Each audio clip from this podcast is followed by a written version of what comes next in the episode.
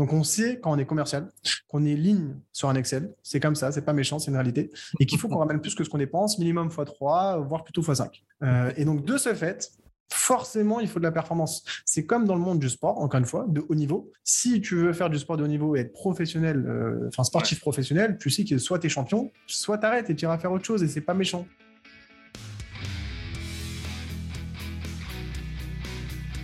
Bonjour, je suis Julien Lesper, directeur associé au sein d'Up2, le spécialiste de la vente et des commerciaux. Depuis 15 ans, nous aidons les dirigeants et patrons du commerce à se renforcer commercialement en recrutant de bons commerciaux, en formant leur force de vente aux méthodes qui marchent et en se transformant commercialement avec de nouvelles méthodes de vente et d'acquisition client. Vous écoutez Vive la vente, le podcast qui vous apportera des solutions simples à mettre en pratique pour booster l'efficacité de votre équipe et vous transformer commercialement. Si vous voulez échanger sur ce qui a été dit, n'hésitez pas à commenter le post de l'épisode sur LinkedIn. Je réponds à toutes et tous, et cela nous aide à faire connaître l'émission à d'autres dirigeants qui cherchent à développer leur équipe commerciale. Et si ce podcast vous plaît, je vous invite à vous abonner et mettre 5 étoiles sur Spotify ou Apple Podcast. Bonne écoute Aujourd'hui, je reçois Ephraim Bismuth, fondateur et CEO de Succide. Salut Ephraim, comment vas-tu? Ça va super, très très excité, très content d'être là. Euh, on a la patate. Merci beaucoup pour l'invitation. Eh ben avec plaisir. Alors Ephraim, dans cet épisode, on va parler euh, de ta vision de la vente, euh, de ce qui fait un bon commercial, notamment en termes de mindset, de compétences. On va parler de stratégie de go-to-market et on va parler des étapes importantes pour scaler sa boîte et sa force de vente. Mais avant ça et avant de rentrer dans le vif du sujet, est-ce que tu peux nous parler de toi et ton track record? Oui, bien sûr, avec plaisir. Donc voilà, Ephraim Bismuth, je suis le fondateur et le CEO d'une entreprise qui s'appelle Succide, qui aide les entreprises B2B, notamment les entreprises tech, à faire plus de croissance via justement le développement commercial. Et euh, avant ça, en gros, bah, parcours qui pourrait sembler entre guillemets un petit peu classique, euh, prépa HEC, ensuite HEC. Euh, j'ai drop out. Finalement, la dernière année, je n'étais pas allé en cours. J'ai monté une première boîte qui s'appelait Sharp, qui était dans le même sujet de lead gen B2B pour des boîtes tech, qu'on a revendu ensuite à un éditeur de base de données. Et voilà, et plus récemment, j'ai lancé succide. Et, je disais que ça peut ressembler à un parcours euh, classique euh, entre d'hommes blancs riches à succès, mais en réalité, c'est pas le cas. Euh, comme on a pu le voir ensemble, en fait, moi, j'ai un parcours plutôt décousu avant ça. Mon père est arrivé de Tunisie à 17 ans. Ma mère a connu des grosses galères quand elle était jeune. Donc, en fait, j'ai plutôt grandi dans une famille où on a énormément d'amour et une super éducation, mais on a manqué quand même niveau un petit peu argent et matériel, etc. Et, et moi, j'étais un petit cancre à l'école. Ça m'a valu d'être, euh, ça m'a valu d'être viré euh, de ma première école quand j'avais 12 ans. Heureusement, heureusement, euh, j'ai eu la chance d'avoir des parents qui ont énormément cru en moi et qui sont vraiment défoncés et serrés la ceinture pour me une école privée hors contrat parce que il n'y avait plus que ça qui, était possible, de très bon niveau, très dur, très discipliné, et qui m'a remis un peu sur les, euh, sur les rails, sur le droit chemin. Et, euh, et en retour, je me suis dit qu'il fallait que je m'investisse à l'école, et au final, ça m'a ouvert des portes. Et, voilà comment je suis arrivé euh, dans le monde des grandes écoles, etc. Mais j'ai gardé en fait au fond de moi ce côté très terrain, doueur, entrepreneur qui a envie de vraiment de, de, bah, de, tout percer parce que il faut. Enfin, j'ai l'ambition et l'envie d'aller très loin pour, pour rendre beaucoup en fait. Pour rendre beaucoup, je suis dans un milieu où beaucoup de gens ont des besoins et j'aimerais bien mm. partager tout ça avec eux. Donc voilà pour la petite histoire. Et eh ben bravo déjà pour ce euh, brillant parcours. Merci. Avant qu'on rentre dans le, dans le vif du sujet, tu peux nous dire deux mots sur Succide et euh, votre proposition de valeur? Ouais, bien sûr. Donc, pour faire très simple, chez Succide, on aide les entreprises B2B et vraiment particulièrement les boîtes tech euh, à faire plus de croissance et à conquérir leur marché grâce à de la prospection commerciale extrêmement qualitative et performante à la fois. Euh, donc, on amène à la fois du people, des, commerciaux, euh, une grosse touche de technologie, de la donnée, parce qu'il faut des fichiers bien qualifiés, et évidemment de la stratégie et des process. J'ai lancé l'entreprise il y a à peu près deux ans, deux ans et quelques, vraiment tout seul, avec juste une, une perception de marché où je sentais que les entreprises B2B avaient de plus en plus besoin de, sales pour faire leur croissance, mais qu'elles étaient un petit peu, entre guillemets, à poil face à ça. Euh, manque de connaissances, manque d'expérience. Et aujourd'hui, on est euh, pas loin d'une quarantaine. D'ici le mois prochain, je pense qu'on devrait être une quarantaine, avec une vingtaine de clients SaaS en France, en Angleterre et euh, ailleurs, un peu en Europe. Et, voilà, globalement. On génère pas loin de 50 millions d'euros de, de pipe annuel en ce moment, je pense, pour nos clients. Ok, super. Et euh, bah, des, entreprises d'outsourcing, il en existe, euh, il en existe un paquet. Euh, Certaines un peu vieillissantes d'ailleurs. C'est peu dire. Dire. Qu'est-ce qui te différencie C'est quoi, j'ai envie de dire, le, point sur lequel tu te différencies par rapport à ce qui se fait sur le marché? C'est une très bonne question. Euh, je pense que le premier point, en fait, tu l'as dit à l'envers, à savoir que tu as justement noté que la plupart de ces entreprises sont assez vieillissantes. Donc, nous, c'est le premier, premier élément qu'on vient changer. Euh, pour te donner un petit peu euh, un, exemple qui va illustrer, le premier employé que j'avais pris à l'époque, contrairement à tout à l'heure, c'était pas un commercial, c'était un développeur informatique, un software développeur. Parce que j'ai tout de suite perçu que certes, au niveau de la partie commerciale, il y a énormément de choses qui ont changé et il fallait s'adapter et proposer quelque chose d'adapté à la vente euh, d'aujourd'hui. Mais au-delà de ça, au niveau opérationnel, il faut aussi que les commerciaux aient un système euh, au niveau opération qui va les soutenir, leur faire gagner énormément de temps et notamment au niveau euh, technologique, il y a beaucoup de choses qu'on peut automatiser, etc. Donc chez nous, il y a une grosse dose de tech. C'est-à-dire que le client, il a, accès à toute l'information via, via de la data, une plateforme, etc. Le commercial, une grosse partie de son travail lui est enlevé et automatisé par des outils. et au niveau des opérations internes de la boîte, on a beaucoup de tech qui nous permettent d'aller beaucoup plus vite en fait. Donc tout ça ensemble, euh, voilà, meilleure expérience client euh, grâce à la tech et plus de rapidité. Ça, c'est le premier point. Et après, évidemment, le deuxième point qui, lui, pour le coup, est très dur à répliquer, donc on en est très heureux, c'est la culture. très grosse culture commerciale. Si tu regardes, et j'espère qu'aucun de nos concurrents nous écouteront, parce que c'est pas très gentil, mais quand, tu regardes euh, le, la typologie classique d'une boîte d'outsourcing sales, en réalité, tu as souvent l'impression que c'est des gens euh, qui n'ont pas eu trop d'autres choix que de faire ce business-là.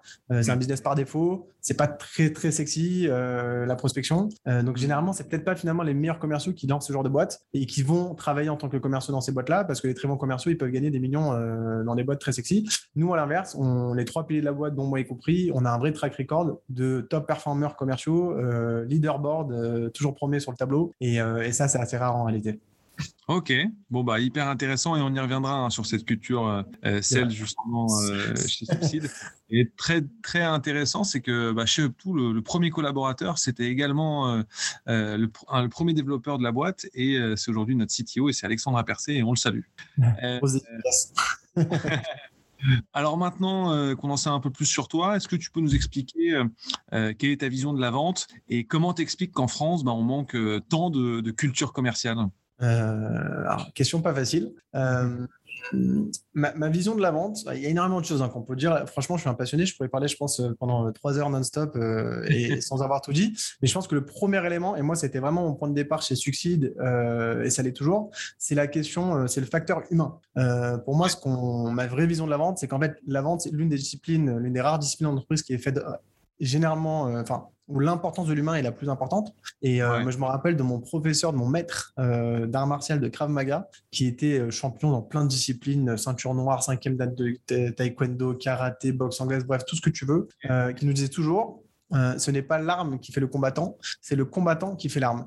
Et, ça, c'est vraiment notre point de départ chez Succide au niveau de notre vision de la vente. C'est ça, c'est que certes, la tech c'est important, les outils c'est important, les process, les opérations, les modèles de qualification, tout ce que tu veux, les techniques, etc. Mais in fine, ce qui va faire la vraie différence, c'est les hommes qui vont le faire. Et euh, qui dit homme, qui dit culture, dit mindset, euh, dit croyances aussi qu'on peut avoir. Et, et moi, c'est voilà, c'est peut-être ça notre focus. Et là-dessus, on est un peu en désaccord avec le marché, parce que c'est vrai que sur le marché, on parle beaucoup d'outils, de process, euh, de modèles de qualification, de choses comme ça, et rarement bah, d'humain, de, de, dépassement de soi, de discipline, etc. Alors que pour nous, la vision des sales, c'est que les sales, ben, c'est un, peu, un peu la guerre, même un peu beaucoup. C'est un peu comme à l'armée. Et euh, le fusil est important, mais derrière, ce qui fait vraiment la victoire, euh, c'est les soldats. Quoi. Donc voilà pour la, première, pour la première question. Maintenant, par rapport à ce qui manque, à mon avis, en France, après, à prendre avec des pincettes, hein, je ne sais pas si je suis autorité, si je fais figure d'autorité sur la question. Maintenant, j'ai quand même l'avantage d'avoir une double nationalité, d'avoir été beaucoup à l'étranger, donc j'ai vu un peu des différences avec le modèle plutôt anglo-saxon, américain, etc.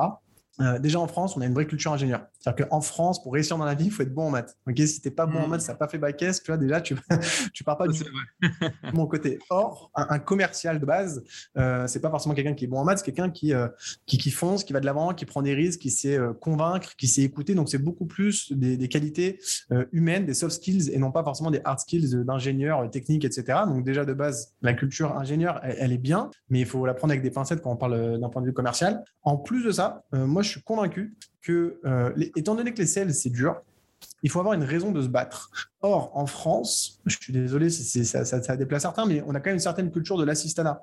Il y a le chômage, il y a les aides, tu veux lancer une boîte, il y a la BPI qui te finance, euh, tu veux être étudiant, il y a des aides, enfin, il y a des aides de partout, tout le temps, tout le temps, tout le temps. Euh, donc, forcément, ça pousse pas les gens à, entre guillemets, se sortir les droits. On, est très peu menacé euh, par rapport à notre capacité à finir les, fins de mois si on a à peu près un bon CV. Mm. donc, pourquoi finalement aller se prendre la tête à faire du porte-à-porte ou du téléphone ou tout simplement du sales, de la vente et se prendre du rejet et des noms de la part des prospects quand on mm. peut quand finalement il y a un filet, et un deuxième filet, il y a un troisième filet si jamais on n'y arrive pas. Si on regarde la culture américaine qui est très tournée vers les sales, bah, franchement, tu peux être viré du jour au lendemain, peu importe ton poste. Et puis si tu ne bouges pas, il n'y a personne qui va t'aider, il n'y a pas la BPI, il n'y a pas le chômage, et ainsi de suite. Donc forcément, euh, faut être sales, ça c'est le premier point. Et je pense aussi qu'on a une culture très policier, euh, policier euh, au niveau, euh, avec, au niveau de, politesse. En France, on a beaucoup de manières. Je veux dire, quand on rencontre quelqu'un en France dans la rue, il faut dire bonjour, excusez-moi, j'espère que je vous dérange pas, comment allez-vous, etc. Et tout ça, c'est l'encontre du sales. Le sales, il, fait comme s'il était déjà invité alors qu'il n'est pas invité. À l'inverse, aux États-Unis, ou moi, par exemple, je suis en Israël, je veux dire, en Israël, tu, tu te balades dans la rue, quelqu'un a besoin de quelque chose, le numéro d'un bus, l'heure, il n'y a pas de bonjour, il n'y a pas de désolé, c'est quelle heure il est. Hmm. Où, est-ce que je peux prendre ce bus?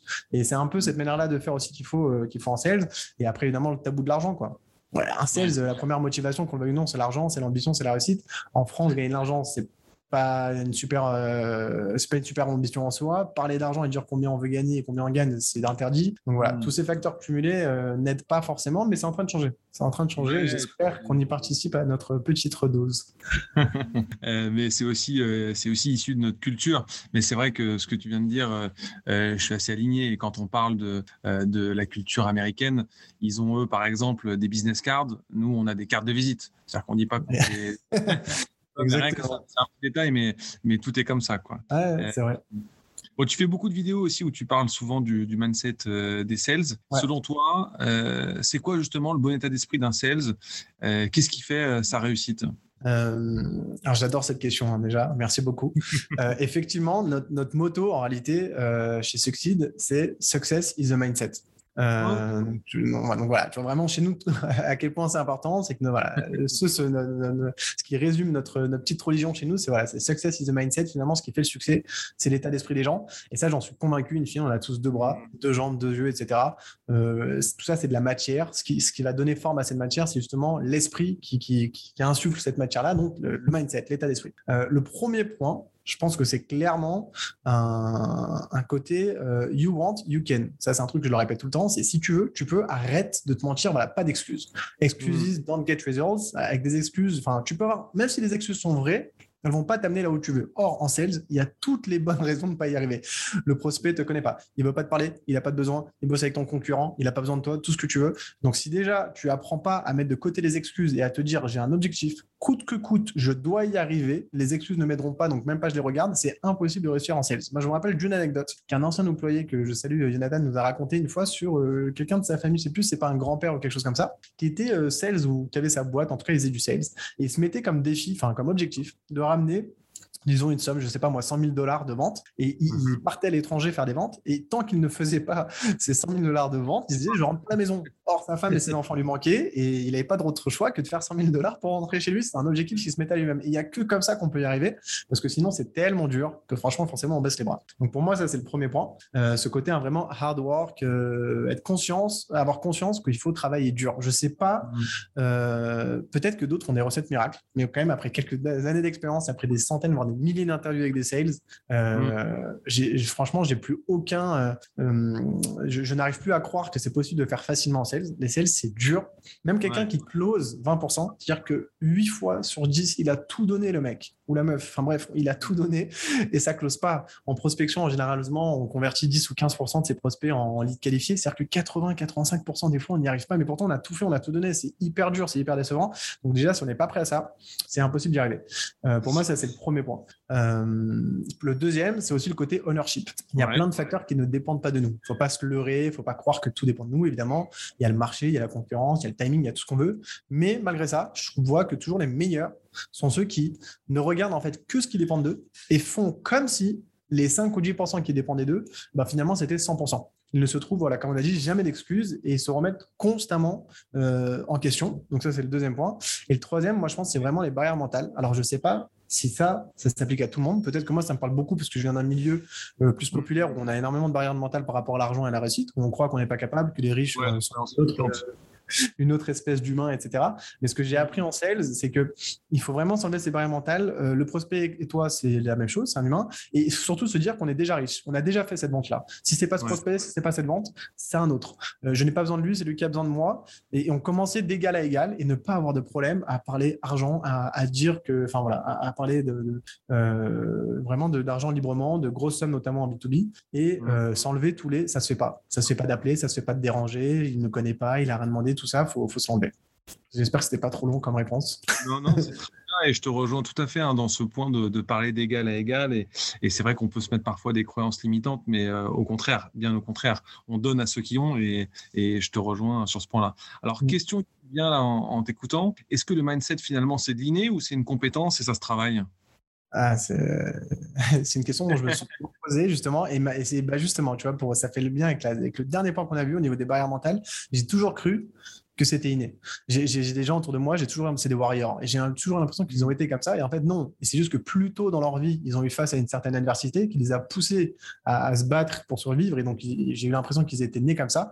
Mais en réalité non, c'est clairement quelque chose qu'on peut acquérir et, euh, j'en sais vraiment quelque chose parce que euh, moi, j'avais pas mal de facilité finalement dans les études, etc. Donc, j'ai pu, entre guillemets, euh, percer, faire HEC, une première boîte, mais c'était en réalité avec beaucoup de chance et très facilement. Et après, j'ai eu un gros trou de deux ans tout noir, où tout a été, euh, entre guillemets, euh, down et noir, et où j'ai tout perdu, que ce soit l'argent, mon CV, euh, etc. Euh, et, et j'ai dû repartir vraiment de zéro, et je me suis rendu compte c'est un vrai muscle. Et je- vraiment, c'est se réveiller tous les matins, euh, se convaincre qu'on va y arriver, se donner confiance, voir déjà le résultat devant nous, et c'est un travail de chaque instant. Et d'ailleurs, je me suis passionné en fait pour le sujet. Et je regarde plein de reportages là-dessus. Et notamment dans le monde du sport en fait on- Ouais. ça fait à peu près 10 ou 15 ans que la- euh, on- le corps humain a à peu près atteint les performances euh, physiques qu'il était capable d'atteindre. Et c'est pour ça que les records du monde aujourd'hui sont quand même moins souvent euh, battus. Et aujourd'hui une fois qu'en fait un champion il arrive à atteindre à peu près le maximum que son corps physiquement peut, peut, peut atteindre et bien la plupart de son challenge ça devient le mental. Et c'est pour ça que les plus grands champions dans toutes les disciplines aujourd'hui sont, Mm. euh, sont, très, sont entraînés aussi par des coachs, euh, des psychologues en réalité, des coachs de mindset, parce qu'ils savent que c'est en gagnant son mindset qu'ils vont gagner les quelques secondes, etc. Il y a un très bon reportage d'Arte d'ailleurs sur le frère de Laure Manodou, qui est incroyable. Le, le- le bonhomme fait, euh, je sais pas, il fait, on dirait qu'il fait 14 mètres, il doit faire 2 mètres, c'est c'est une montagne. Et le mec, il te parle, il te parle et il te dit dans sa conscience à lui, il s'est toujours vu plus petit et moins fort que les autres, alors que quand tu le vois, franchement, il, il est énorme. Et dans sa conscience de lui-même, il se trouvait faible. Et ils ont trouvé un trick avec son coach, euh, avec des mots-clés, etc. Et c'est que depuis ce moment-là où il s'est fait accompagner par son coach, dont j'ai oublié le nom, mais euh, vous pouvez voir les reportages, que euh, après, en fait, il a, il a extrêmement performé et qu'il a cassé tous les records. Quoi. Donc c'est hyper, hyper important. Et non, ce n'est pas le dîner, ça se travaille clairement. Ok, très intéressant. Puis il y a aussi une part de tempérament, j'ai envie de dire. hein. Mais ok, très intéressant. Ouais, ça, oui. On a pas mal parlé de Succide. Comment vous êtes organisé au niveau de l'équipe commerciale? Oui, alors plutôt, euh, plutôt classiquement, entre guillemets, dans le monde du B2B, euh, quand on cherche la croissance, à savoir euh, une partie qui est dédiée à la prospection, une partie qui est plutôt dédiée au closing et une partie qui est plutôt dédiée à la gestion des comptes existants et avec objectif de les, de les faire grossir. Donc BDR, AE, CSM pour les acronymes. On a rajouté un petit rôle qui n'y a pas dans toutes les boîtes, mais nous on le fait pour avoir encore plus d'efficacité. C'est en amont du BDR, donc en amont de celui qui fait la prospection, il y a carrément un autre rôle où le but est de faire que des fichiers de prospection pour celui qui fait la prospection. L'idée, c'est vraiment d'avoir une chaîne euh, commerciale Fordiste où chacun a un rôle très précis, très limité, où il devient expert sur ce sujet-là et donc forcément, il devient plus performant, plus efficace et au total, euh, forcément, euh, l'organisation commerciale est plus performante. Ça, c'est au niveau humain. Je ne sais pas si tu posais la question que sur l'organisation au niveau des humains et des équipes ou aussi au niveau des outils, etc. Non, surtout au niveau des, des humains. Ouais, Mais, ben euh, voilà. parles Ça, de. Fordisme et, euh, et, et de ta présentation euh, tout à l'heure. Il faut vraiment que tu écoutes le podcast qu'on a fait avec Jonathan Anglove d'Aircall. Il y a pas mal de, de points communs et une approche de la vente assez similaire et je pense que ça te plaira. Avec grand plaisir, je l'ai déjà écouté en réalité et je fais une grosse dédicace à Jonathan. Si jamais il tombe sur ce podcast, je- ça me ferait très plaisir de prendre un café, Jonathan. Et bon, on lui enverra. Ok. Euh, et on va rentrer dans, dans, une, dans la partie finalement culture sales. Alors, tu en as parlé un peu en préambule, Bien sûr. mais euh, dis-nous un peu quels sont tes, tes secrets de fabrique de cette culture et, et ce qui fait que, ça, bah, que vous cassez la baraque hein, chez Succide.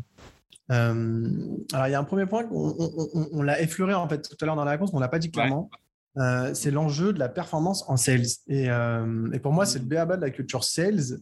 Euh, malheureusement, mais ça peut paraître un peu brutal. Donc, beaucoup d'entreprises ont tendance à le cacher. Et finalement, ça ne rend pas service aux commerciaux. À savoir que je pense que quand on rentre dans le monde du sales et qu'on devient commercial, il faut clairement être conscient que la seule raison pour laquelle une entreprise recrute un commercial, c'est pour qu'il ramène plus d'argent que ce qu'il dépense. Donc on sait quand on est commercial qu'on est ligne sur un Excel, c'est comme ça, c'est pas méchant, c'est une réalité, et qu'il faut qu'on ramène plus que ce qu'on dépense, minimum x3, voire plutôt x5. Euh, et donc de ce fait, forcément, il faut de la performance. C'est comme dans le monde du sport, encore une fois, de haut niveau. Si tu veux faire du sport de haut niveau et être professionnel, euh, enfin sportif professionnel, tu sais que soit tu es champion, soit tu arrêtes et tu iras faire autre chose. Et c'est pas méchant. C'est juste comme ça. C'est pareil dans, la, dans, les arts, euh, dans la musique et ainsi de suite. Et donc, ça, typiquement, chez nous, c'est assumé d'emblée. Ils savent que euh, c'est pas qu'on prend l'humain pour, les humains pour des bestiaux, pour des machines, etc. Pas du tout. Mais juste, on est conscient de la réalité business qui, se cache derrière. Donc, ils savent que quand ils rentrent chez nous, ils performent, bah, tout se passe bien, ils vont monter et ainsi de suite performe pas, on devrait arrêter. On l'assume clairement, mais et c'est pas méchamment fait, c'est pas mal fait.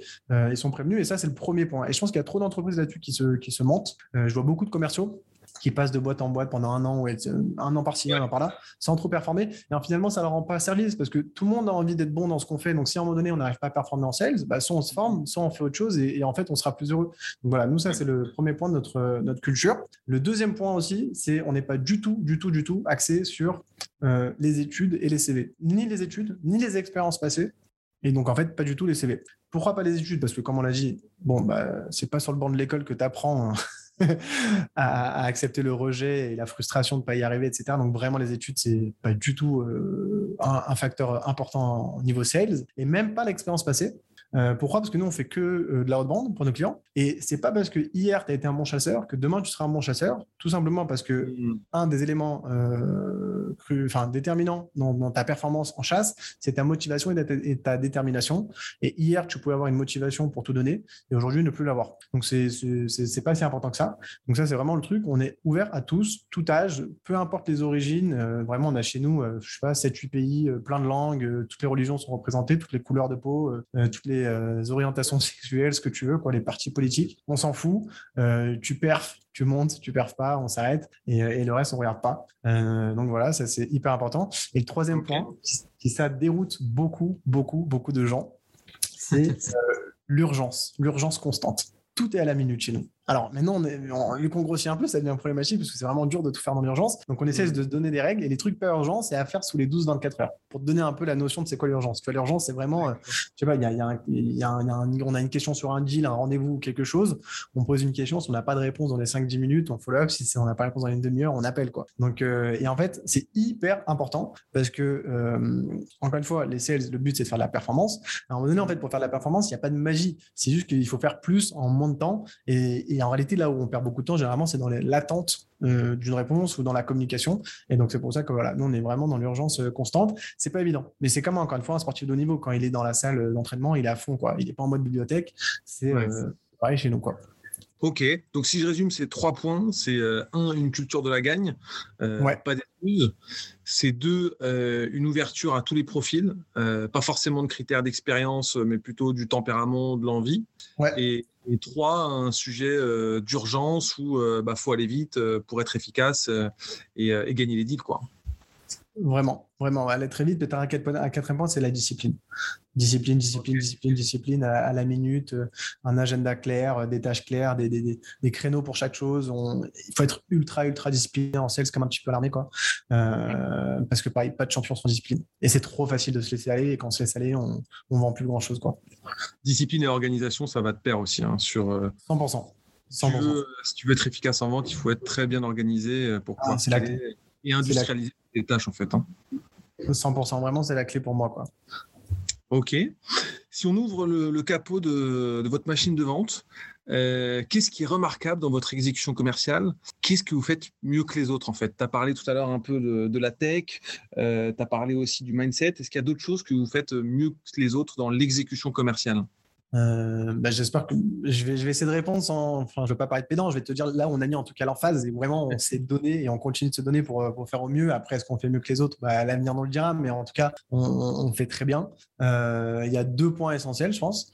Euh, et ça rejoint un petit peu ce que tu as dit justement, ouais. Ça reprend les points qu'on a déjà vus. Le premier, c'est l'organisation au global de la structure et des opérations, notamment avec la partie tech. Et le deuxième point, bah, ça rejoint un petit peu la partie culture, c'est l'exécution. Parce que finalement, en sales, tu as l'organisation de ton pôle, donc les opérations, les process, les outils, la tech, etc. Puis après, il y a quand même une partie qui est faite par un humain, euh, et donc lui, la manière dont il va exécuter son travail. Sur le premier point, euh, ça a été vraiment le focus chez nous quasiment pendant, je pense, un an, un an et demi. Il y a beaucoup de gens qui m'ont dit, mais je comprends pas, tu es un commercial, tu es censé aller de l'avant, closer plein de clients, qu'est-ce que tu fais là à, retoucher chaque détail opérationnel, on verra plus tard. Et non, j'avais vraiment conscience que si on va vouloir faire très fort et très vite, a un moment donné, il faut que la, la structure de base opérationnellement, elle soit exceptionnellement efficace. Et donc vraiment, on, a défini des process de communication, des process de, transfert de mmh. données, euh, etc., extrêmement clairs. Il y a un premier point, c'est que déjà, notre mail, ça me fait rire parce que ça nous, c'est vraiment très bizarre et il y a beaucoup de gens qui ont du mal à s'y faire et parfois ça leur prend six mois à être comme ça. Mais déjà, on communique donc beaucoup par écrit chez nous parce qu'on est tous en télétravail, donc on utilise euh, Slack en interne. Et on a une manière de communiquer qui est en mode bot, comme un robot. C'est-à-dire que si demain, euh, je sais pas, on, par exemple, on travaille ensemble euh, sur un client, euh, Julien, et il y a un retour d'un client avec une question, je vais t'envoyer un message qui est vraiment en bullet point, tu vois, en tiré, avec des mots-clés, avec des verbes d'action, avec action items 2.1, 2, 3, avec une date de relance, une date de deadline. Tout est protocolé, tout est comme un protocole en fait. Chaque communication est un protocole et ça permet en fait de pouvoir traiter des centaines de messages par jour très très rapidement. Ça, c'est au niveau de la communication. Ensuite, vu qu'aujourd'hui on est quand même en 2022, on utilise beaucoup d'outils beaucoup de données. Tout ce qui peut être automatisé est automatisé, enfin tout ce qui est automatisable est automatisé chez nous. On a, euh, on a connecté plus d'une dizaine d'outils. Il y a 500 000 call API dans tous les sens entre tous nos outils. Il y a deux personnes pour faire tourner toute l'automatisation chez nous. Le but étant que n'importe quelle action qui se répète et qui peut être automatisée doit l'être parce que le commercial, il n'est pas là pour faire des tâches répétitives et manuelles à bas coût. Il est là pour vendre et que ça se prospect au client. Donc il y a ça. Pareil, par contre, il y a des tâches qui sont parfois euh, qui pourraient être faites euh, par d'autres personnes, mais qui ne sont pas automatisables. Donc, on a mis chez nous, euh, c'est pas méchant, mais des sortes de petites mains qui font toutes les tâches un peu ingrates du commercial pour que le commercial n'ait pas à les faire et qu'encore une fois, il gagne du temps et puisse se concentrer uniquement sur la partie prospection et vente. Et comme on l'a dit tout à l'heure, la partie Fordisme. Vraiment, on a découpé tout le process de vente et on l'a optimisé. Donc, ça, c'est vraiment le premier, premier, première réponse sur la partie organisationnelle. Et c'est peut-être ça que moi, j'ai le plus amené à succès parce que j'étais très bon là-dedans et qu'en réalité, j'avais déjà fait ça dans ma précédente boîte. Le deuxième volet, c'est plus sur la partie exécution. OK, une fois que le commercial il est en train de vendre, comment on fait pour que ça soit fait au mieux et, que ça soit remarquable euh, Et donc là, c'est vraiment, euh, on a développé notamment donc celui qui gère tout le plateau chez nous, euh, Aziz, que je salue, il, a amené avec lui une sorte de recette en fait. De la manière qu'un grand pâtissier ne fait pas de la pâtisserie comme ça lui chante le matin en fonction de comment il se réveille. Non, il a appris une recette pendant son école et pendant toute sa formation. L'éclair au chocolat, il le fait toujours de la même manière. À la seconde près, le coup de pinceau, il, est, euh, déjà défini à l'avance dans la recette. Bah, chez nous, c'est pareil. L'intonation de la voix, le premier mot que tu laisses, le blanc, la petite question de confirmation, la manière dont tu poses la question s'ils ont de la disponibilité ou pas, tout ça, c'est euh, peaufiner, verrouiller à la virgule près. Et, donc, en fait, même la partie qui est humaine, dont beaucoup de gens pourraient dire qu'elle est difficilement réplicable, scalable, etc., que finalement, mmh. l'humain, c'est très difficilement contrôlable, bah, c'est pas forcément vrai. Si tu auras toute, les, toute l'industrie du luxe euh, ou du service de, de, de, de haute qualité, euh, l'hôtellerie, la restauration ou les compagnies aériennes à l'époque, euh, bah, leur manière de faire, tout était, tout était cadré en amont. Et donc là, voilà, pareil, sur l'exécution humaine aussi, c'est vraiment cadré dans les moindres détails, donc tout le playbook. Et alors, vraiment, je n'aime pas spécialement ce film. Je ne l'ai même pas filmé parce qu'il était trop dégueulasse pour moi. Mais c'est un peu comme le loup de Wall Street. il avait un fameux script où il avait enseigné à ses commerciaux comment le, répéter à la virgule près avec l'intonation, etc. Et ben voilà, c'est un petit peu pareil aussi chez nous, quoi. ok. Bon, moi j'adore ce film par contre. Hein. ouais, je voulais pas choquer l'audience, donc je préfère. Euh, ça marche. Donc, organisation qui est très efficace, euh, où rien n'est laissé au hasard, et une exécution bah, à la virgule près, au mot près, quoi, comme tu. Il n'y a pas de ça va en fait, il n'y a pas d'à peu près, il n'y a pas de ça va, il n'y a pas de c'est pas grave, il n'y a pas de seconde perdue, euh, il n'y a pas de copier-coller à la main, il n'y a pas de non mais je ne lui ai pas dit la, la phrase qu'il faut pour le closing, il n'y a, pas de tout ça quoi. C'est comme un, attaquant quand il doit mettre son but au fond de la cage, c'est, en fait il a répété 4 milliards de fois avant quoi. C'est très précis, c'est pareil. ok. Et euh, votre canal d'acquisition euh, préféré, euh, favori chez, chez Succid Je connais déjà la réponse, mais. Ouais. bah, pour les auditeurs qui nous connaissent, je pense qu'eux aussi ils connaissent la, réponse. Forcément, on est des fanas euh, d'outbound, donc de, de, sortants, de chasse, de, prospection sortante. Euh, loin de moi de, décrédibiliser la partie inbound. En fait, euh, l'inbound, c'est magnifique en réalité. Je veux dire, tu n'as pas besoin de faire grand-chose pour que les gens viennent à toi. Donc forcément, il faut prendre le maximum qu'il y a à prendre sur l'inbound. C'est juste que, de fait, la partie de ton marché qui, qui peut répondre à tes, à tes actions inbound est limité par nature. Parce que tu as beau écrire tous les articles de blog du monde, faire euh, bah, tous les podcasts, toutes les vidéos, tout ce que tu veux, euh, ça c'est pas pour autant que les gens vont forcément être sur Internet à dire ton article. Alors qu'avec l'outbound, tout le monde a une boîte mail, tout le monde a un numéro de téléphone. Donc en fait, 100% du marché est adressable par monde, alors qu'avec l'inbound, c'est peut-être que 5 ou 10%. C'est pour ça que je préfère, euh, en tout cas que c'est notre, vraiment notre dada, l'outbound, c'est que tu contrôles, euh, enfin, tu contrôles ta capacité à rentrer en contact avec ton marché, ce qui est crucial quand tu veux faire de la croissance et acquérir des, grosses parts de marché. Et en plus, tu choisis avec qui tu parles. Tu choisis l'entreprise, tu choisis la personne, son, son, pouvoir de décision, tu peux le vérifier en amont, etc. Donc euh, forcément, ça va beaucoup plus vite et c'est beaucoup plus qualifié et précis. Ok. On, rentre dans ton domaine euh, d'expertise en stratégie euh, go-to-market. Ouais. Euh, quel conseil tu peux donner à nos auditeurs sur comment adresser un marché, comment prioriser certains segments ou typologies de clients, et aussi comment définir son ciblage d'entreprise, comment articuler en fait entre stratégie SMB, mid-market, enterprise, high velocity, etc. Ok, alors ça fait beaucoup de questions. Euh, c'est un, sujet qui revient très souvent chez nous, de toute façon, quand on lance une mission avec un client, en réalité, déjà, on a envie de savoir pour qui on va faire de la vente, ou du moins pour qui on va faire de la prospection. Donc, on est obligé de vérifier le go-to-market. Et quand c'est un peu des boîtes qui sont au début, early stage, qui viennent de lever un tour de seed, par exemple, pour des, pour des startups, euh, on prend un peu le temps parce que très souvent, en fait, c'est assez flou. Et, euh, donc, voilà, on a assez l'habitude de le faire. Moi, déjà, la première chose que je viens vérifier, c'est évidemment, bon, est-ce qu'il y a un marché? C'est-à-dire, est-ce qu'il y a des gens qui ont un besoin auquel tu réponds? Et est-ce qu'ils ont envie de payer le prix que toi, tu as envie de les faire payer. Euh, ça, c'est la première chose euh, à vérifier. Et, très souvent, en fait, c'est souvent inverse. C'est-à-dire que nous, ce qu'on voit, c'est souvent des entreprises qui ne pricent pas assez, surtout en France. Je pense qu'aux États-Unis, c'est peut-être le problème inverse, tout coûte cher. Mais avec nos clients en France, très souvent, ils vendent quelque chose à 5 000 ou 10 000 euros qui pourrait être vendu bien plus cher. Ou alors, ils vont effectivement pas cibler le bon, la bonne catégorie de marché. Parfois, ils vont viser, très souvent en France, on a du mal avec le modèle enterprise, on vise très souvent des, petites boîtes, alors qu'à la réalité, il faut plutôt aller prendre des grosses boîtes dans, certains sujets. Mmh. Donc, première chose, vérifier ce qu'il y a un vrai besoin. C'est le besoin et la capacité de le financer, parce que tu vas avoir besoin, mais pas avoir l'argent en face, ça, ça, aide pas. Et une fois que tu as ça, globalement, tu as défini finalement pour qui t'es fait ton produit. Tu vois, je te dis, nous, par exemple, pour Succide, c'est qui qui a le besoin de Succide? Bon, toute boîte B2B, certes, mais en réalité, c'est qui en ont le plus besoin. C'est des boîtes qui sont déjà un minimum développées, parce que si elles ne savent pas ce qu'elles font et pour qui, bon, on ne peut pas les aider. Donc, on va dire des boîtes qui font déjà quelques millions de chiffres d'affaires minimum, et au moins qui ont deux, trois commerciaux, parce que sinon, on n'a pas pour qui faire de la prospection. Euh, qui sont en B2B et qui vendent quelque chose qui coûte quand même euh, un petit peu cher, c'est-à-dire à minima 10 euh, 000 euros, 20 000 euros et au-delà. Parce qu'en dessous de ça, c'est une autre stratégie de développement commercial qu'il faut. Donc, ça répond aussi à ta question. Donc, une fois que tu vois que tu as ton marché, ce qu'il faut d'abord faire, c'est dire, OK, combien j'ai d'entreprises dans ce marché-là?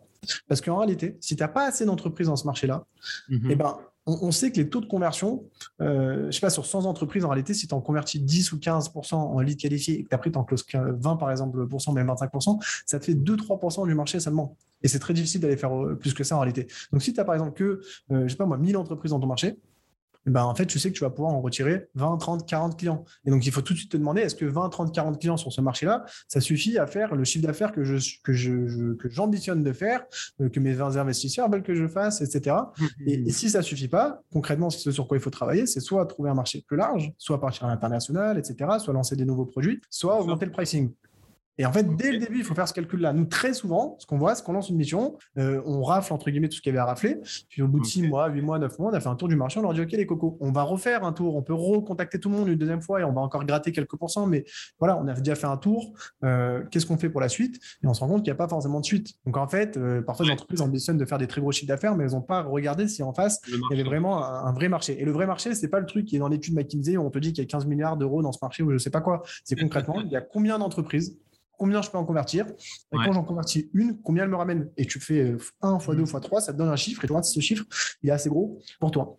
Euh, voilà, ça c'est vraiment moi ce que je fais. Euh, et peut-être le, troisième point hyper important, ça c'est pareil, le travail euh, préliminaire qu'on fait avec tous nos clients, c'est la traduction de leur pitch. C'est-à-dire que très souvent, les entreprises pitch avec leurs mots à eux, très souvent tournés vers le produit, vers la technique, vers les fonctionnalités, vers le comment en fait. Alors que ton prospect, ce qu'il achète, c'est pas ton produit, c'est pas le comment tu lui résous le problème, c'est ce qu'il achète lui, c'est le problème et la solution au problème. Donc très important de formuler ce que tu proposes dans les mots de ton Hmm. prospect. Typiquement, au début, pour parler à l'audience, je, je t'ai dit, voilà, Succide, on fait de la prospection pour les entreprises B2B, etc., qui veulent de la croissance. Euh, en réalité, c'est pas comme ça qu'il faudrait le formuler. Si je veux bien te le faire, je te dirais, on aide les entreprises B2B euh, qui ont du mal à croître assez rapidement ou euh, aussi rapidement qu'elles le devraient, bah, finalement, à le faire. Et tu vois, je te parle pas de prospection, je te donne pas la solution, je te donne pas le comment. Je te parle du problème. Et ça, c'est très, très important. Et c'est le B à bas. Donc, je, je sais pas. ça- je pense que ça répond que à ta première question. Ça répond peut-être pas à la partie SMB, Mid-Market Enterprise. Si, si on a encore le temps, on peut, on peut développer. Non, bien sûr, on a encore le temps, mais je- juste pour compléter, je te rejoins. Il y a Bien beaucoup de sales qui, d'ailleurs, euh, partent d'eux ou de leur entreprise plutôt que de partir euh, des enjeux ou des euh, problématiques de leurs clients ou de leurs clients directement. Quoi. Exactement. Tu vois, typiquement, pour donner un exemple de, de, de- tu vois, qui, qui vraiment illustre ça, pour moi, je considère, en tout cas chez nous, qu'un BDR, donc un commercial qui est focus sur la prospection en vue de générer des rendez-vous qualifiés pour la compte exécutive, je considère qu'il a atteint vraiment le, le niveau master quand il est capable de prendre des rendez-vous extrêmement qualifiés avec des belles boîtes, hein, pas avec des petites boîtes faciles, vraiment avec des belles boîtes, des boîtes décisionnaires, euh, en ayant tout découvert et tout qualifié euh, de leurs besoins, sans même avoir eu besoin d'expliquer ce qu'il fait. Et ça, c'est vraiment pour moi le paroxysme, c'est quand le niveau master, une fois qu'il a réussi à ça, il peut passer au niveau suivant. Parce qu'en fait, si quand tu appelles et tu prospectes euh, ton prospect, eh ben, tu te focuses sur lui, sur sa situation, son contexte, ses problématiques, où est-ce qu'il était hier, où est-ce qu'il voudrait être demain, qu'est-ce qu'il bloque, etc. Et que tu lui fais percevoir qu'il a un blocage, que ce blocage, il a des impacts très importants et que tu pourrais lui enlever ces blocages, donc lui amener un avenir meilleur, ça suffit largement à faire naître de la curiosité et de l'intérêt. Et tu n'as même pas Mm. besoin de lui dire quelle est la solution pour avoir euh, son intérêt, sa curiosité et qu'il vienne en rendez-vous de une heure. Et moi, ce que je leur dis à chaque fois, c'est ça. Quand tu voir le médecin, est-ce qu'il te dit oui bonjour, je suis, euh, je suis euh, diplômé de la faculté de Paris, nanana, j'ai fait, fait 14 ans d'études, j'ai soigné un tel la semaine dernière. Il parle pas de ses clients, il parle pas de son, son background, il parle pas de tout ça. Il te pose des questions techniques, donc de santé, où lui va prendre des KPI, il va prendre des indicateurs de ta santé, et de par la qualité de ces questions et de ce qui vient te faire prendre conscience sur ta santé, tu en déduis tout de suite s'il est bon ou mauvais. Tu vois très bien euh, s'il est bon ou mauvais à la qualité de ces questions et ce qui va te faire prendre conscience? Parfois, tu crois que tu n'es pas malade et en réalité, tu es malade. Ou parfois, tu crois que tu es malade de A et en fait, tu es malade de B, etc. Et ça Mmh. suffit à ce qu'il gagne ta confiance. Et c'est ça qu'un commercial doit faire. Et, euh, et, ça, et, et ça va loin. hein. On- là, on parle pas que aux commerciaux, on parle à la direction de l'entreprise, la manière de se pitcher, même sur le site Internet. Tu vas sur la plupart des sites Internet des entreprises B2B, c'est technique, c'est du jargon, c'est c'est du marketing, personne ne comprend. Le prospect, il va là-dessus, il comprend rien. Le prospect, il arrive, il faut qu'il ait une phrase qui réutilise sa manière d'expliquer son problème. Voilà, pour, pour- pour compléter un petit peu. Ok, bah, l'analogie avec le docteur, elle est, elle est juste excellente. Et d'ailleurs, c'est un profil commercial, le profil docteur. Et, et ceux qui arrivent à vendre en posant des questions, en fait, ils, ont, ils prennent une posture d'expert. Et ça, c'est le meilleur vente. Quand juste en posant des questions, tu as fait réfléchir ton interlocuteur, tu l'as déjà convaincu de la valeur ajoutée que tu allais lui apporter, bon, bah là, c'est gagné. Et un- tu gagnes pas un, client ou un, Mais en fait, tu gagnes un, partenaire et, et plus qu'un prestataire. C'est ça. Quelqu'un qui te fait confiance, quelqu'un qui se dit en fait, bah, j'avais un problème et lui, et en fait, la solution, c'est même pas le produit, c'est toi, quoi, en fait. il se dit, voilà, j'ai trouvé mon gars. Moi, moi, ce que je, ce que je souhaite le plus, c'est ça, c'est qu'en fait, nos clients, ils se disent à la fin, bon, bah, si j'ai un, si j'ai un, sujet de développement commercial ou outbound, c'est bon, on succède, quoi. Je m'en fous de savoir limite comment ils le font. Enfin, est-ce que vraiment le chirurgien, tu vas lui demander comment il met le scalpel, comment il t'ouvre? Non.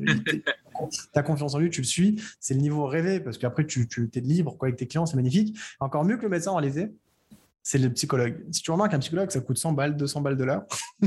le mec ne t'amène aucune solution. Il te pose que des questions. C'est toi qui as la solution à l'idée et tu y retournes. Donc euh, voilà, ça c'est le voilà. Si tu arrives à atteindre le niveau du psychologue en sales, franchement, c'est euh, c'est parfait. Le Graal.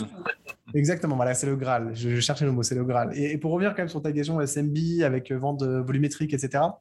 Clairement, les, les sales, c'est une équation mathématique. Comme on l'a dit tout à l'heure, le sales doit ramener plus que ce qu'il coûte, etc. Euh, c'est- même au global, sur toute la structure commerciale, c'est pareil. Or, en- donc en fait, le point de départ, ça doit se dire, OK, quand je signe un, un client, combien il me ramène? Et donc, de, de fait, combien je suis capable d'investir pour l'acquérir, ce client?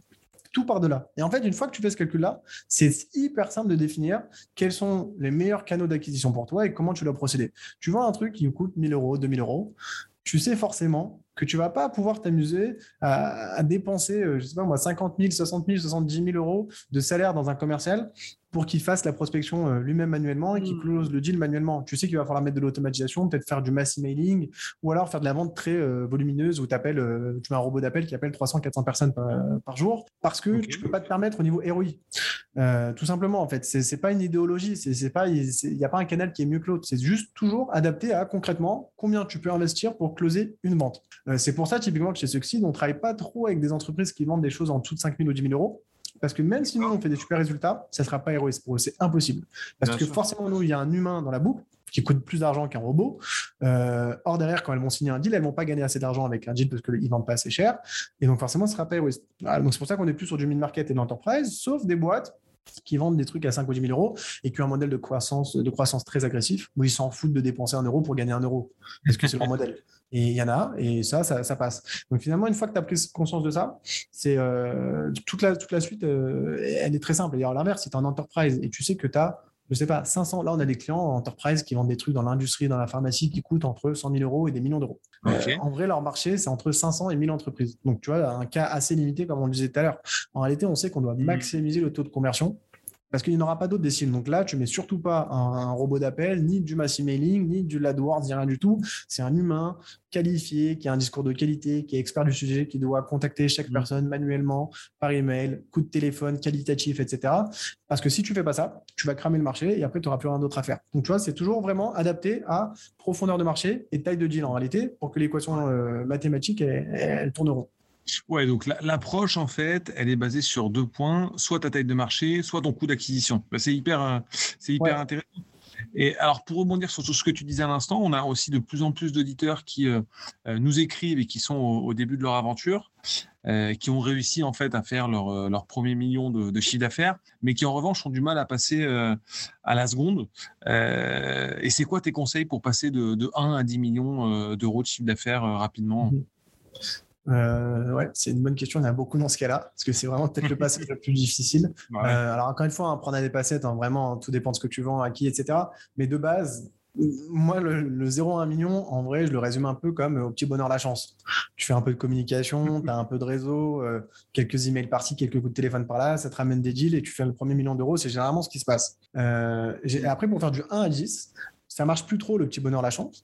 Et effectivement, il y a beaucoup de gens qui se posent des questions, qui ont l'impression qu'il leur faut un système très compliqué, qu'il faut définir des stratégies, qu'il faut faire appel. Là, euh, encore ce matin, je parlais avec quelqu'un qui disait oui, bah, j'attends euh, le résultat de l'étude Gartner qu'on va faire, etc. Alors que c'est une startup qui, qui, où ils en sont à, 300, 400 000 d'ARR. Donc, euh, mais non, à ce, stade-là, tu fais pas d'études compliquées. Pour passer de 1 à 10 millions, en tout cas, c'est ma mm. vision et je l'ai vu vraiment s'appliquer sur pas mal de donc je pense qu'elle n'est pas totalement fausse. C'est qu'il faut juste prendre ce qui a marché sur le 0 à 1 et le répliquer x 10. Donc, tu as signé un client d'une typologie X, je dis n'importe quoi, tu vends en e-commerce, tu as signé un client qui vend euh, des habits pour enfants. Mais il y en a peut-être 10 autres qui vendent aussi des habits pour enfants, qui ont à peu près la même taille, donc à peu près la même problématique. Et eh ben, euh, tu les appelles tous. Et tu fais ça à chaque fois. Tu as trouvé un commercial qui fonctionnait bien avec un certain, avec son fonctionnement, bah, tu répliques. Et en fait, je pense que le 1 à 10, c'est être euh, plus euh, structuré et méthodique, mais vraiment plutôt en mode bourrin. Il faut juste répliquer, répliquer, répliquer. C'est beaucoup euh, charbonner, charbonner, charbonner. Ça sert à rien de faire des grosses études de marché ou mettre des process ultra compliqués ou faire appel à des, consultants externes parce que ce ne sont pas, euh, tu n'as pas un volume de vente assez gros pour que quelqu'un qui est l'idée du siècle, il ait un impact de malade. C'est pas vrai. La seule chose qui va faire la différence, c'est la volonté des gars et juste qu'ils sachent euh, viser le bon endroit. Donc, si tu fais tout ce qu'on a dit avant, tu définis ton marché, tu définis c'est quoi le, type d'entreprise que tu veux acquérir, quels sont les meilleurs canaux, et après, en fait, juste tu, bah, tu travailles dur quoi tous les jours et tu laisses un peu le, temps passer et ça devrait arriver. Non, c'était c'était people. C'est ça, c'est des people. Euh, je peux le dire même pour nous, hein, tu vois. Euh, vraiment, le premier million, euh, c'est ouais, c'est Bonheur la chance, c'est mon réseau, HEC Paris, etc. Le mm. Galion aussi, j'avais fait une conférence au Galion, ça nous avait ramené quelques clients. ça m'a ouvert des portes. Je me suis dit, ok, en fait, il y a un marché là, il y a un marché là. Je pensais qu'on pouvait faire que des petites boîtes, on a fait des grosses boîtes. Je pensais qu'on pouvait vendre que des logiciels qui coûtaient ah. moyennement cher, on a fait des logiciels qui coûtaient un peu moins cher et des autres qui coûtaient très cher. On a fait de l'international. Bon, bah, j'ai pris chaque idée. Et là, ce qu'on est en train de faire pour passer à 10 millions, bah, c'est on se dit, ok, on va, répliquer de partout. Et, ça sert à rien de se poser des milliards de questions. Il faut juste il faut juste y aller. Et c'est par contre, c'est dur. Clairement, c'est dur. Et forcément, l'étape d'après, comment, comment scaler et industrialiser sa boîte pour passer de 10 à, à 100 Ouais, là pour le coup, euh, là je pense qu'il faut être beaucoup plus méthodique. Et là, à mon avis, euh, enfin, je veux dire, euh, gagner 90 millions d'euros de chiffre d'affaires, ça se fait pas juste. c'est plus petit bonheur la chance là. c'est plus au petit bonheur la chance. Il faut, il va clairement falloir continuer de bourriner, mais il faut quand même une vraie vision. Parce que si tu t'acharnes sur un marché, alors qu'en fait dans ce marché-là, de toute façon, il n'y a pas 100 millions d'euros de chiffre d'affaires à faire, mmh. bah, ça sert un petit peu à rien. Donc là, pour le coup, je pense que ça vaut le coup de se poser et de vraiment analyser le marché, regarder est-ce que oui ou non il y a de la profondeur, est-ce que oui, euh, vraiment c'est possible de faire 100 millions sur ce marché-là. Si ce n'est pas le cas, bah, trouver d'autres marchés, soit d'autres verticales, d'autres produits, d'autres pays, d'autres segments, etc. Et il faut quand même que de base, sur l'Excel, ça tienne la route. Au niveau des chiffres macro, même si les chiffres macro sont toujours menteurs. Parce que si au niveau macro, ça passe déjà pas, je pense pas que tu hmm. puisses aller chercher 100 millions juste en disant on va pousser, on va pousser, on va pousser. C'est pas vrai. Et c'est peut-être d'ailleurs l'écueil de pas mal de boîtes. Il y a quelques euh, que moi j'ai en tête, je vais pas donner leur nom parce que franchement, euh, ils sont incroyables en vrai. Ils ont déjà fait mille fois plus que nous. Donc, euh, loin de moi l'idée de, de, les critiquer, mais qui ont une vraie ADN de bourrin et qui ont fait exploser leur boîte très rapidement. Et ils ont vraiment, et justement, ils sont arrivés au 10 millions d'euros de chiffre d'affaires très rapidement, plus rapidement que la plupart des, des, boîtes montées par des intellectuels qui ont fait HEC au Polytechnique, etc. Mais, mais tu vois que très souvent, après, ils ont du mal parce qu'ils répliquent ce côté bourrin, bourrin, on, va, on fonce, on fonce, on fonce, et ça suffit mm. pas. Et je pense qu'il y a quand même un moment donné où il faut faire une vraie étude de marché, etc. Donc, je pense que déjà, il y a ça. Et après, par contre, il faut aussi systématiser la partie playbook. Moi, je le vois de plus en plus. Là, on commence à avoir plusieurs personnes qui sont client-facing face à des clients, que ce soit sur du closing, la prospection, la gestion de compte existant, etc. Et je me rends compte que parfois, ce qui peut être naturel chez moi, dans une réponse à une objection, dans la proposition de valeur, etc., bah, je ne l'ai peut-être pas assez euh, clarifié et pas tout le monde de la même manière. Et donc, les discours sont un peu différents et on peut perdre une opportunité, perdre un client parce qu'on n'avait pas eu la bonne réponse à l'objection. Et donc, je pense que là, le playbook, il devient crucial. Il devient crucial. Faut que, en fait, quand tu es une armée, bah, si tu en as 100 des commerciaux pour en faire ton 100 millions ou même juste 10 ou 20, j'en sais rien, euh, il faut que ouais, la, recette, faut qu'elle soit vraiment écrite et que quand il y en a un qui te demande une question et que tu vois que c'était pas dans le playbook, tu le réflexe de le mettre dans le playbook et de former tout le monde dessus pour euh, répliquer le message euh, à tous les niveaux. Et ça, c'est pas évident. Franchement, c'est pas évident parce qu'en sales, c'est quand même beaucoup à la one again. Quoi. Un commercial de base, il aime bien faire du hors-piste. Donc ça, c'est pas évident. Et si tu devais faire un guide justement pour, euh, pour créer son playbook euh, commercial, en quelques minutes, euh, ce serait quoi les grandes étapes?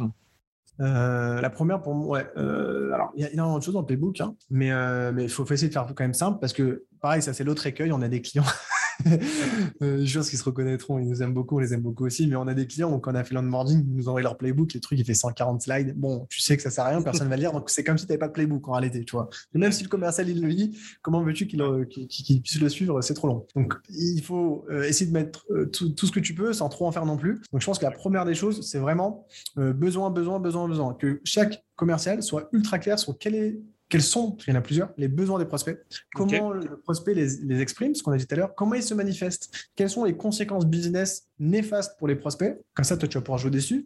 À l'inverse, hmm. quand tu résous ces problèmes-là, bah, quelles, sont, bah, quelles, être les, quelles, vont être les conséquences heureuses qu'ils peuvent avoir, euh, etc. C'est-à-dire que le premier truc en fait, du playbook, c'est s'assurer que ton commercial, comme on l'a dit tout à l'heure, avant d'être un expert de ta solution, ça soit un expert du, marché, en fait, de tes prospects, de leurs besoins, de leur situation. Pour moi, ça, c'est vraiment le premier point. Et on commence toujours par ça. Tous nos playbooks pour chaque client, c'est mmh. les pains vécus par les prospects. Et ensuite, seulement comment tu y réponds. Euh, donc, ça, c'est le premier truc. Euh, et après, surtout, je mettrai euh, les objections. Les objections, les objections. Parce qu'en réalité, la vente, comme on l'a dit tout à l'heure, c'est en grande majorité en écrasante majorité de l'échec euh, et du rejet.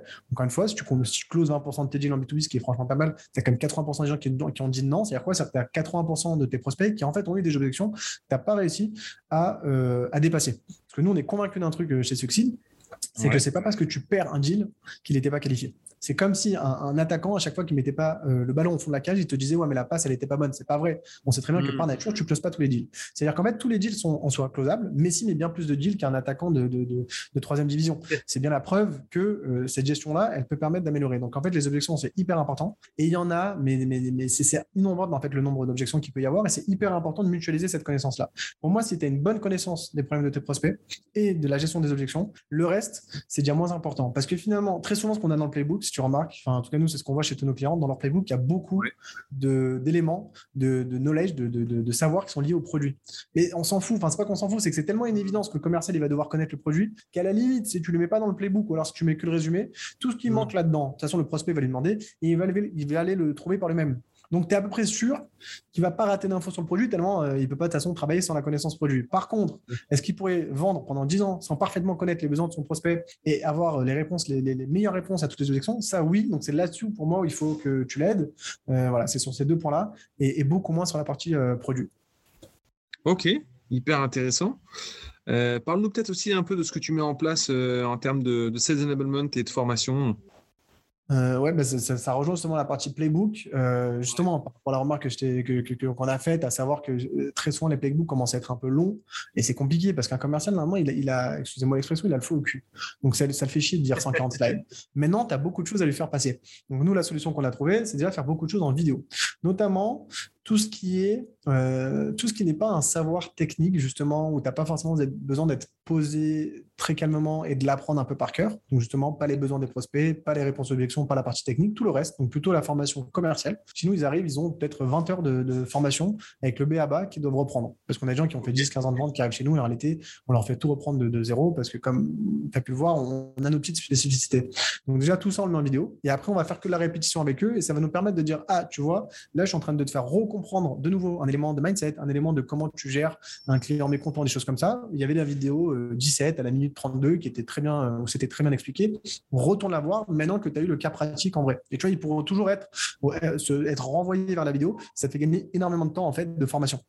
Et ça permet de faire mmh. quoi? Ça permet de faire en sorte que les formations en one-one soient toujours euh, sur des cas pratiques concrets, sur le, le call, l'appel qu'on a eu, le rendez-vous qu'on a eu qui a été enregistré, qu'on va retravailler vraiment, et non pas sur des notions générales, générales ou théoriques qui, elles, peuvent être justement enseignées dans des vidéos déjà enregistrées.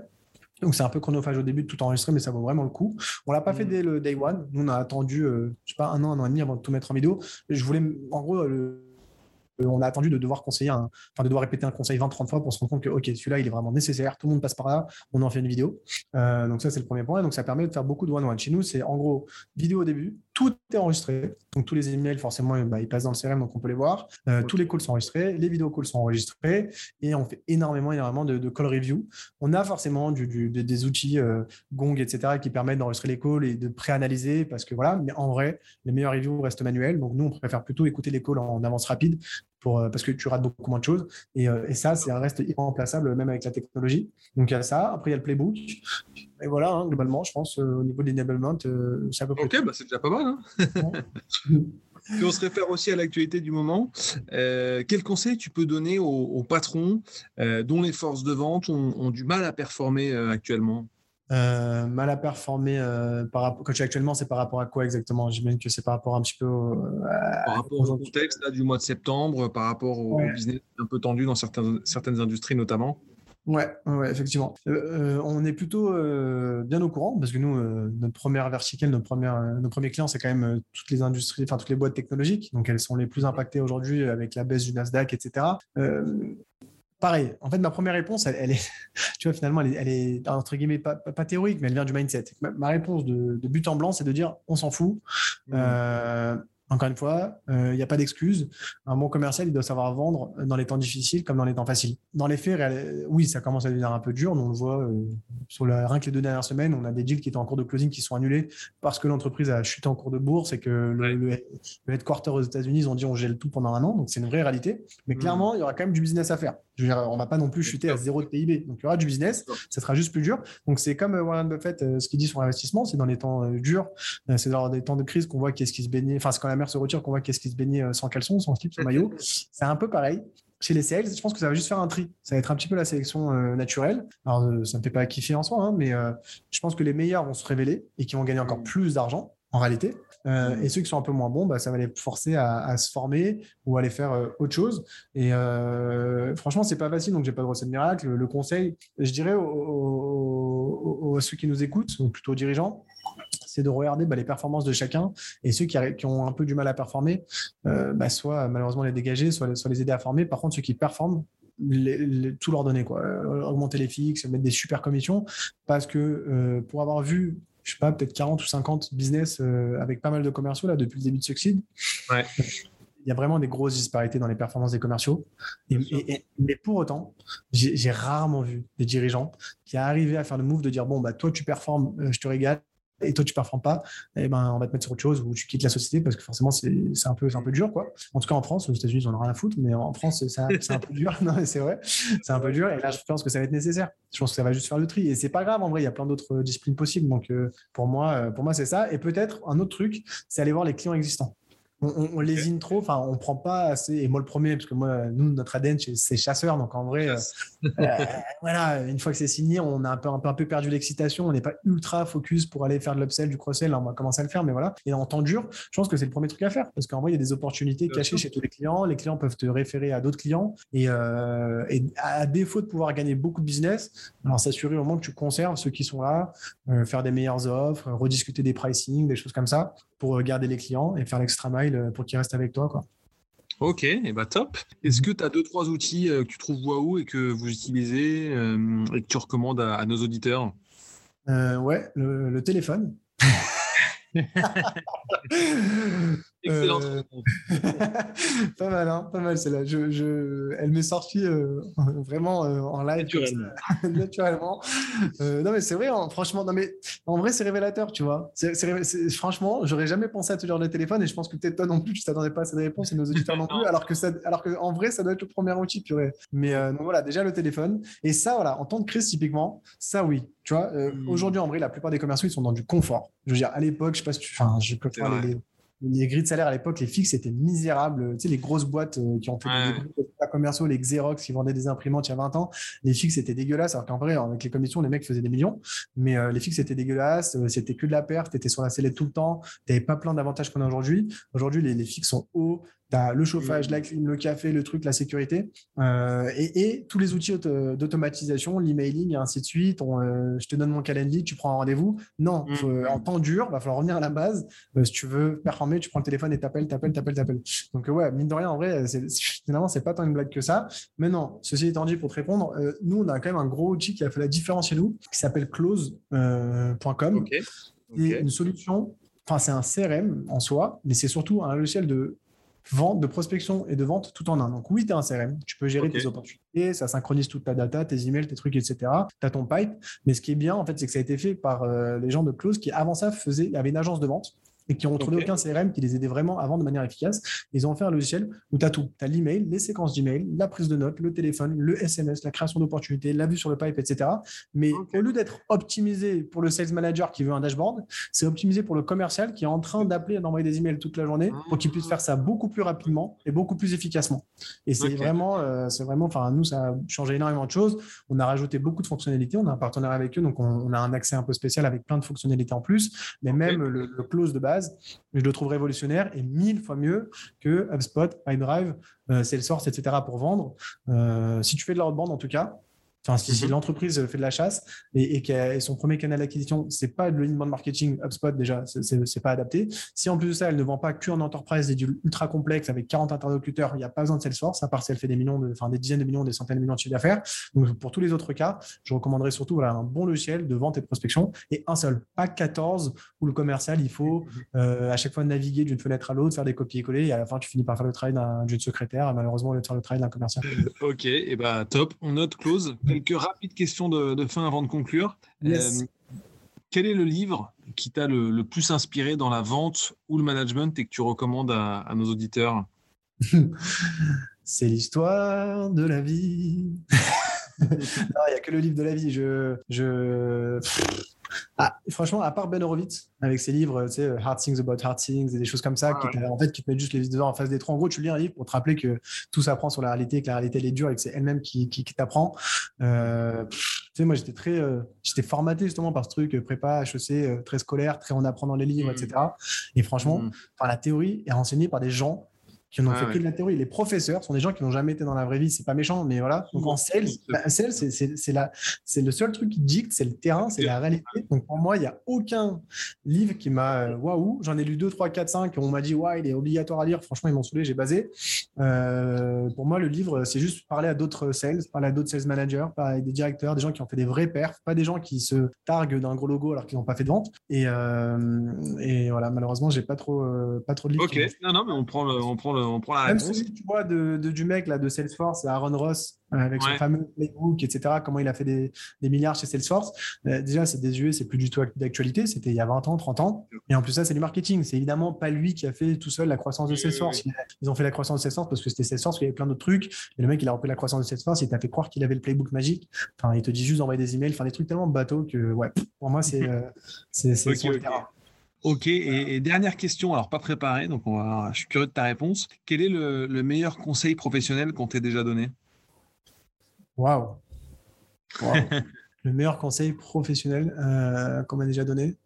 Hmm, ah, C'est une question ça. À, niveau purement commercial au niveau, euh, au niveau quoi? Sales, management. Alors, je suis un piètre manager, mes équipes le savent, malheureusement, je me travaille, donc là-dessus, vraiment, je me zéro conseil à donner. Je la boîte ne va bien que depuis que j'ai arrêté de manager les équipes et qu'il y a des gens qui le font parce que c'est vraiment mauvais. Euh, non, mais sur la partie sales et même euh, business, puis carrière, c'est ne, sous-estime pas le. Moi, je suis un. Après, c'est un conseil qui me parle et peut-être qu'en fait, il va beaucoup parler à d'autres gens parce que les commerciaux, généralement, on est plutôt des tempéraments impatients.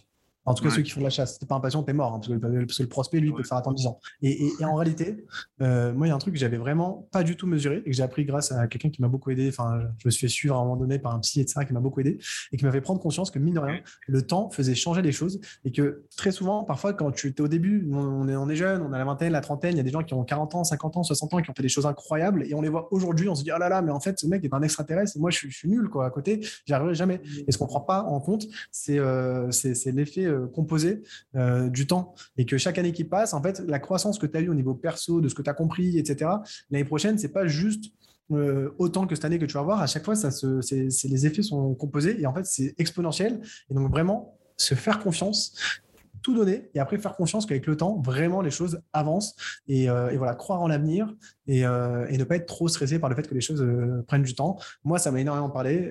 je sais pas après ça parlera pour tout le monde, mais voilà, moi, ça m'a vraiment parlé parce que moi, si les choses n'arrivaient pas à la semaine, je pouvais enfin me remettre totalement en question et déprimer et avoir l'impression que ça n'arrivera jamais et, ou avoir vraiment l'impression que des gens qui ont fait des choses incroyables étaient d'une autre nature que moi. Et alors que quand tu leur parles et qu'ils t'expliquent ce qu'ils faisaient quand ils avaient ton âge, mais en fait, ils disaient pas mieux, voire moins bien. Donc, euh, se détendre et voilà, être focus. Comme disaient les Américains, euh, enjoy the process. Tu vois, c'est euh, enjoy the process. Tu connais ton art, répète-le tous les jours. Tu, veux faire de l'art martial, bah, répète tous les jours tes exercices et te demande pas quand est-ce que enfin tu vas atteindre le niveau de Jet Li. Euh, la vie fera le reste. Quoi. Euh, focus sur ce que toi tu as à faire tous les jours. Fais le mieux possible chacun de tes gestes, de ton réveil à ton coucher, non-stop, même dans ta pause lunch. Il n'y a pas d'exception dans le réveil lunch, tu te réveilles tout de suite. Tout sur chaque détail. Concentre-toi sur chaque action, chaque détail qui est dans ton scope à toi et laisse le, laisse le temps faire le reste. Ne te focus pas sur l'output en gros. Ne te stresse pas si ça a marché ou pas marché. Focus-toi que sur ton coup droit répète ton coup droit, répète ton coup droit et tu finiras par gagner le match. Ah bah, c'est un super conseil, tu vois. Euh, il a mis un peu du temps à venir, mais il est, très. Et ce que tu viens de me dire, alors c'est un peu moins sexy que tous les Américains que tu as cités, mais ça me fait penser à une phrase de Coluche qui disait Ça peut parfois prendre une vie entière de réussir du jour au lendemain, et je trouve que c'est. C'est exactement ça. C'est exactement ça. Et en vrai, c'est le plus dur parce que très souvent, on fait des erreurs parce qu'on est pressé et qu'on perd confiance et qu'on veut accélérer le truc. Et, ou alors, on arrête. Parfois, en fait, en réalité, en sales et dans le business, la, première raison d'échec, c'est l'abandon en réalité. Et pourquoi on mmh. abandonne? Parce qu'on se dit, bah, on n'est pas arrivé, ça n'arrive pas, ça marche pas. Alors que non, il faut, euh, euh, faut pas se focus encore une fois sur si est-ce que ça a marché ou pas, mais juste améliore, améliore, améliore, améliore, améliore, améliore. Et un jour, tu seras le meilleur et ça va le faire. Quoi. En tout cas, c'est ce que je me répète et j'espère que, j'espère que la vie me donnera raison. sinon, je suis dans la merde. Ephraim, merci beaucoup pour, euh, pour ton temps, pour tes conseils euh, très judicieux, pour ta vision de la vente. Et, et je pense que bah, tu vas inspirer plus d'un dirigeant et plus d'un, dirigeant commercial. Donc, euh, merci pour tout et puis et à très bientôt. Un grand plaisir, avec très bientôt. Et franchement, merci beaucoup. C'est un honneur, une chance. Et voilà, merci beaucoup de m'avoir reçu. Je suis euh, très, très, très content. Un grand merci. Eh ben super. Merci beaucoup, Ephraim. Et, vive la vente. À bientôt. Vive la vente. Si vous voulez échanger sur ce qui a été dit ou me recommander un dirigeant inspirant, n'hésitez pas à commenter le post sur LinkedIn ou bien à me contacter directement. Pour faire connaître l'émission à d'autres dirigeants, le chemin le plus court est de vous abonner et mettre 5 étoiles sur Apple Podcast ou Spotify. À très vite pour un nouvel épisode.